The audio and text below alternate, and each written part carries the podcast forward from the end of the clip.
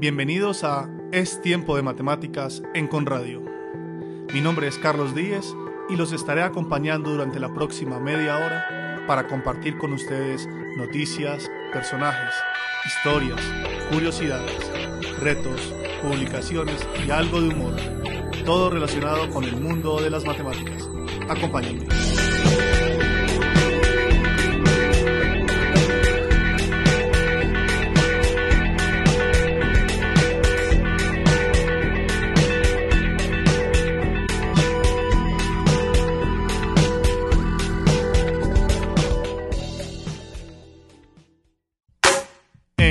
Es tiempo de matemáticas, actualidad matemática.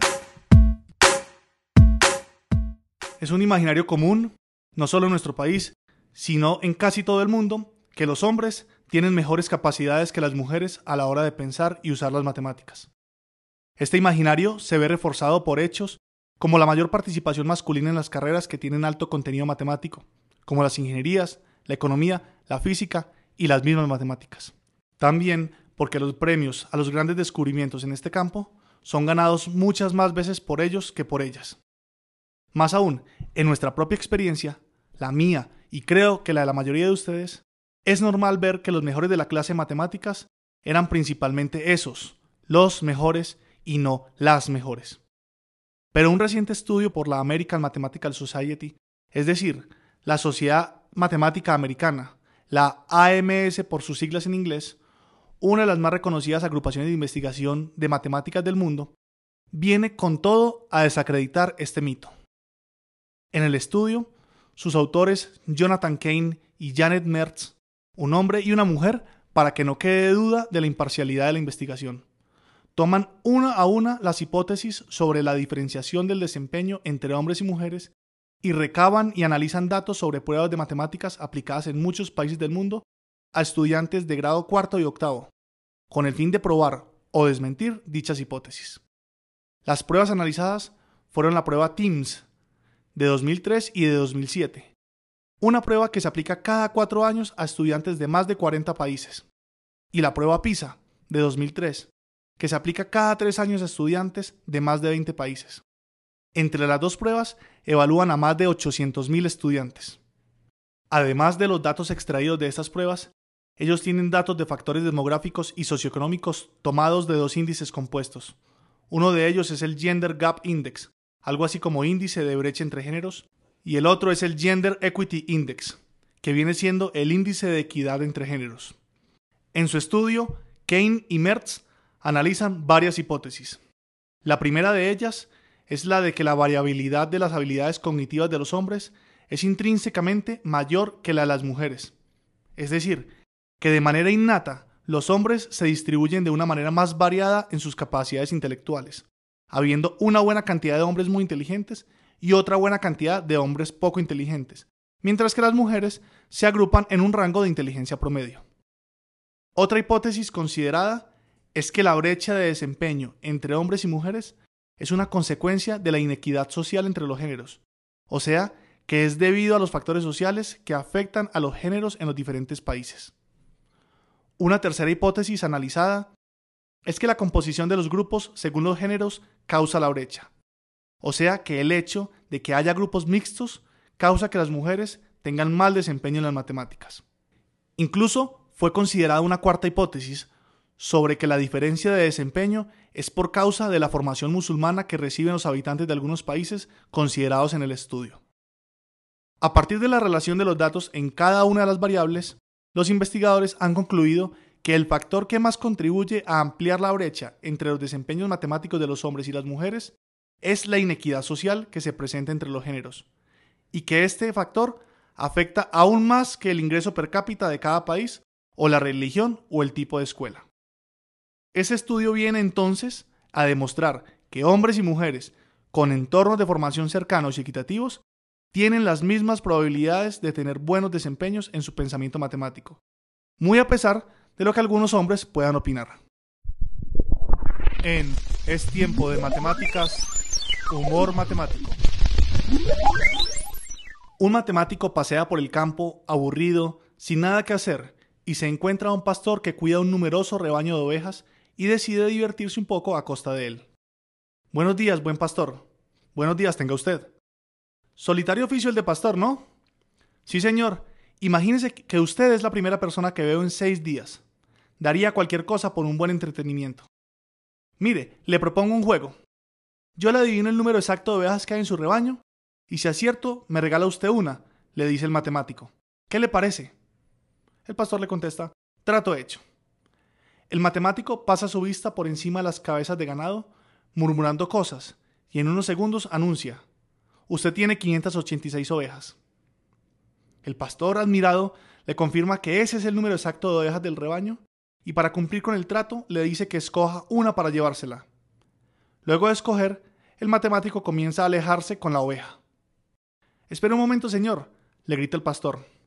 ¿Me permitiría una oportunidad de revancha? Claro que sí, hombre. Pues, ¿qué le parece que si yo acierto en adivinar su profesión, usted me devuelve la oveja? Ok, que sea un trato. El pastor sonríe porque sabe que ha ganado y le dice, usted es matemático. Impresionante, responde el matemático. Está en lo cierto. Pero no alcanzo a imaginar cómo lo supo, porque cualquiera con un buen ojo para los números podría haber contado las ovejas. Sí, sí. Pero solo un matemático hubiera sido capaz, entre 586 ovejas, de llevarse al perro. En Es tiempo de matemáticas, matemáticas de lo cotidiano. Ya se acercan a ser cosa del pasado de esos días en los que nos perdíamos buscando una dirección o en los que no sabíamos cuál camino escoger en una intersección si no había una correcta señalización. Ahora es cada vez más usual que todos tengamos un GPS, GPS en inglés, que viene siendo en español un dispositivo de posicionamiento global. Algunos lo tienen en el carro, otros en los celulares e incluso hay llaveros con GPS.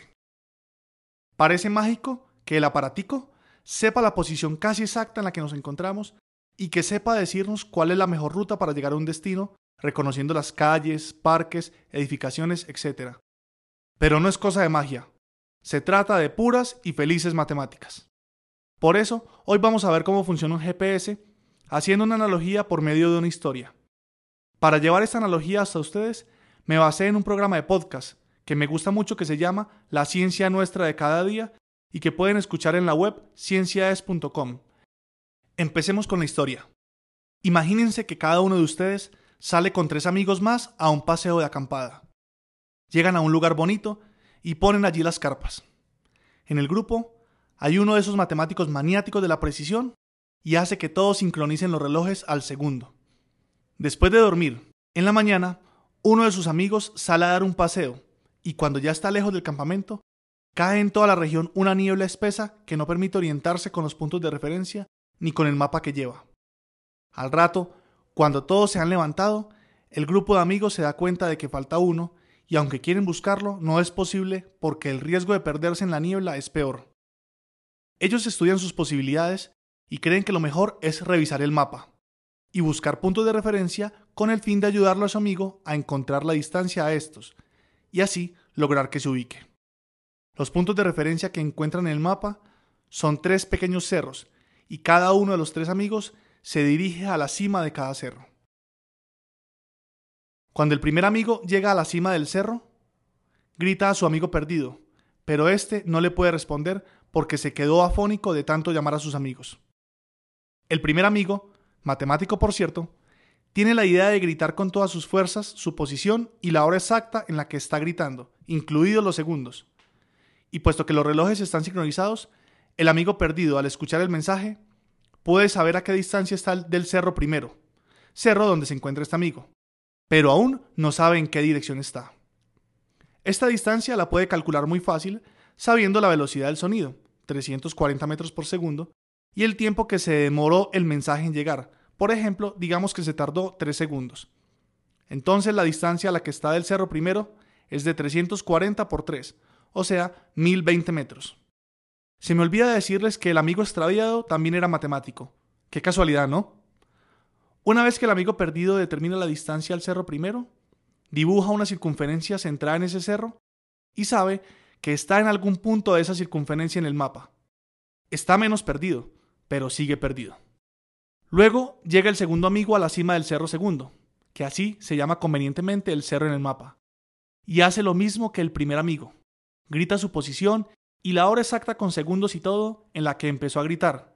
Algo así como, la hora a la que empecé a gritar eran las 11 horas 20 minutos y 6 segundos, y yo estoy en la cima del cerro segundo. El amigo extraviado usa estos datos nuevamente para calcular su distancia al cerro segundo y para dibujar otra circunferencia en el mapa. Él se da cuenta de que las dos circunferencias que ha dibujado se cortan en dos puntos, y que entonces cualquiera de estos dos es el punto de su ubicación. Cada vez está menos perdido, pero sigue perdido.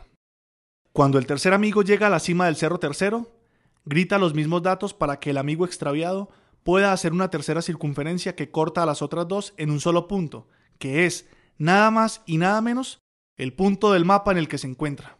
Ahora ya no está perdido, sabe en dónde está y sabe dónde está el campamento y puede comenzar a caminar. Así funciona un GPS, solamente que los amigos son satélites que están orbitando la Tierra, de tal manera que en cualquier punto de la superficie terrestre siempre tenemos seis de ellos visibles emitiendo sus, entre comillas, gritos, que son señales con hora, posición y otros datos útiles para la localización. Eso es impresionante, ¿no? Pero hay otra cosa más impresionante, y es que haya personas por ahí diciendo que las matemáticas no sirven para nada. Ah, ¿ustedes qué piensan? En Es tiempo de matemáticas, matemáticamente. Vamos a hacer un ejercicio usando nuestra imaginación.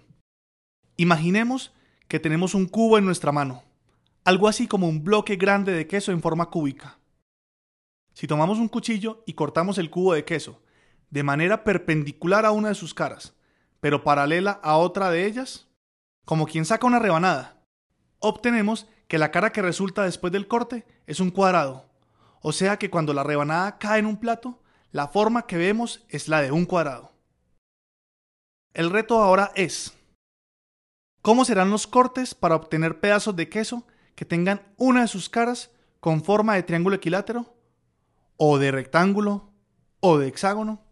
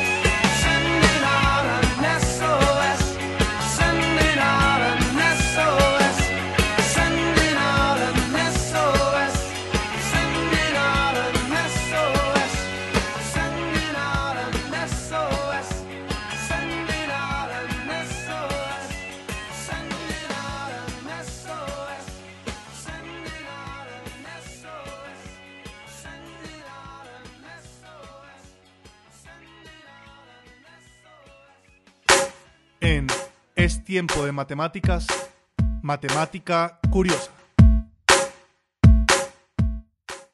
El siguiente caso lo tomé prestado del blog de Tito Eliatrón, gran bloguero español, divulgador de la ciencia y las matemáticas.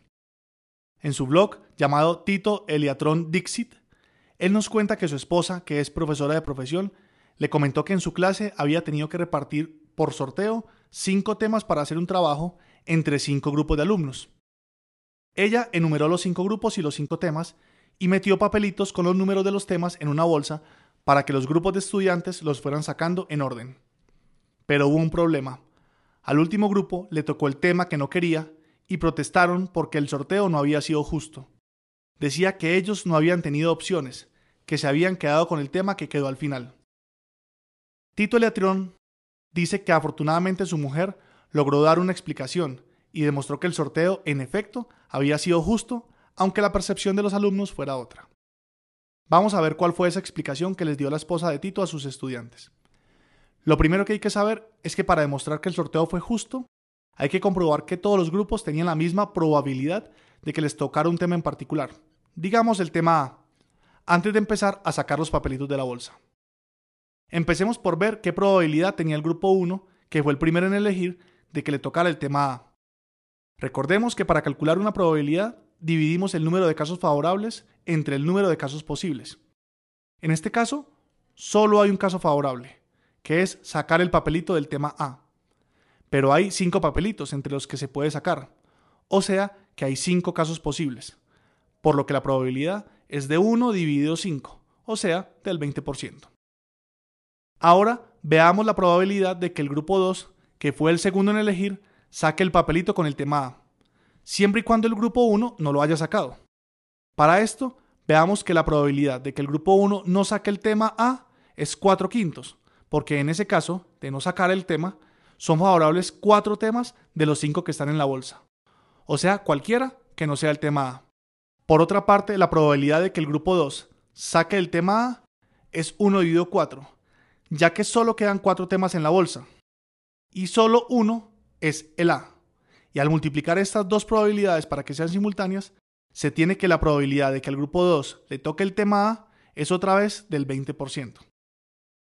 Se puede hacer un análisis similar con los otros grupos, incluso para el último que puede elegir, calculando la probabilidad de que los grupos que eligieron antes que ellos no saquen el tema A y que simultáneamente el grupo elegido sí lo saque. Parece un truco, pero no lo es. Lo que pasa es que la probabilidad a priori de que un grupo se le asigne un tema es la misma, 20%. Pero otra cosa muy distinta es la probabilidad de que en un momento intermedio del sorteo un grupo saque un tema en concreto, porque por ejemplo, si ese tema ya salió antes, la probabilidad de sacarlo es cero. Pero si el tema no ha salido, la probabilidad de sacarlo es mayor que la probabilidad que obtuvo el grupo inmediatamente anterior. Esto nos muestra lo engañoso y poco conocido que puede ser la probabilidad para nuestras mentes, pero lo justa y cierta que es la matemática. En Es tiempo de matemáticas, historias. Las matemáticas pueden ser tan asombrosas que a veces ni los matemáticos se las creen. Este es el caso de Georg Ferdinand Ludwig Philipp Cantor, matemático ruso que vivió entre 1845 y 1918. Cuando Cantor estaba trabajando sobre un problema surgido de trabajos de Fourier, otro gran matemático, hizo notables descubrimientos acerca de la estructura de la recta de los números reales y de los números transfinitos.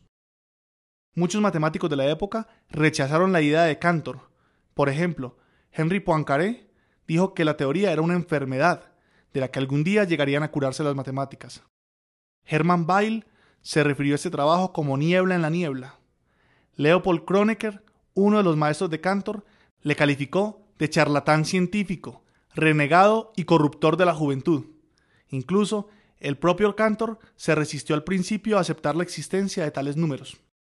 Toda esta aversión se debió a que la idea de infinito completo se venía rechazando desde Aristóteles por causa de las grandes paradojas que planteaba. En vista de ello, los matemáticos rehuían hablar del infinito como cantidad, prefiriendo hablar de él como idea en potencia, es decir, como límite. En 1874, Cantor comenzó a trabajar con Dedekind y en 1877 encontró una biyección entre los puntos de la recta y del plano. O sea, que se dio cuenta de que había tantos puntos en un plano cartesiano como en una recta de números reales. Cuando Cantor descubrió esto, exclamó, Lo veo, pero no lo creo. Sin embargo, lo envió para su publicación, pero Kronecker, editor de la revista, bloqueó la publicación. Cantor, ofendido, nunca más publicó en aquella revista. Años más tarde, Cantor comenzó a sufrir crisis maníaco-depresivas cada vez más fuertes, hasta finalmente morir, posiblemente sin saber que gracias a sus trabajos, Bertrand Russell había formulado en 1903 su angustiosa paradoja acerca de la teoría de conjuntos. Algún tiempo después, David Hilbert, gran matemático, dijo, del paraíso que nos ha creado Cantor, nadie nos echará. Y el propio Russell rectificó su inicial desaprobación diciendo que el descubrimiento de Cantor es probablemente el más importante que la época puede ostentar. Tal descubrimiento es tan osado que ahora, en nuestros días, esta idea del infinito completo aún no es totalmente comprendida por muchos matemáticos. En Es tiempo de matemáticas, la reseña. Hoy no les hablaré de un libro, sino de una serie documental que se emite en televisión y en Internet. Esta serie, llamada Universo Matemático, recorre la historia de las matemáticas, desde los pitagóricos hasta los investigadores del presente. Su objetivo es enseñar cómo la aparición de nuevas ideas matemáticas responde a los problemas concretos de cada época y contexto. En la serie hay programas tan interesantes como Historias de Pi, Las matemáticas en la Revolución Francesa, Gauss de lo real a lo imaginario, Mujeres Matemáticas. Hasta aquí el programa de hoy.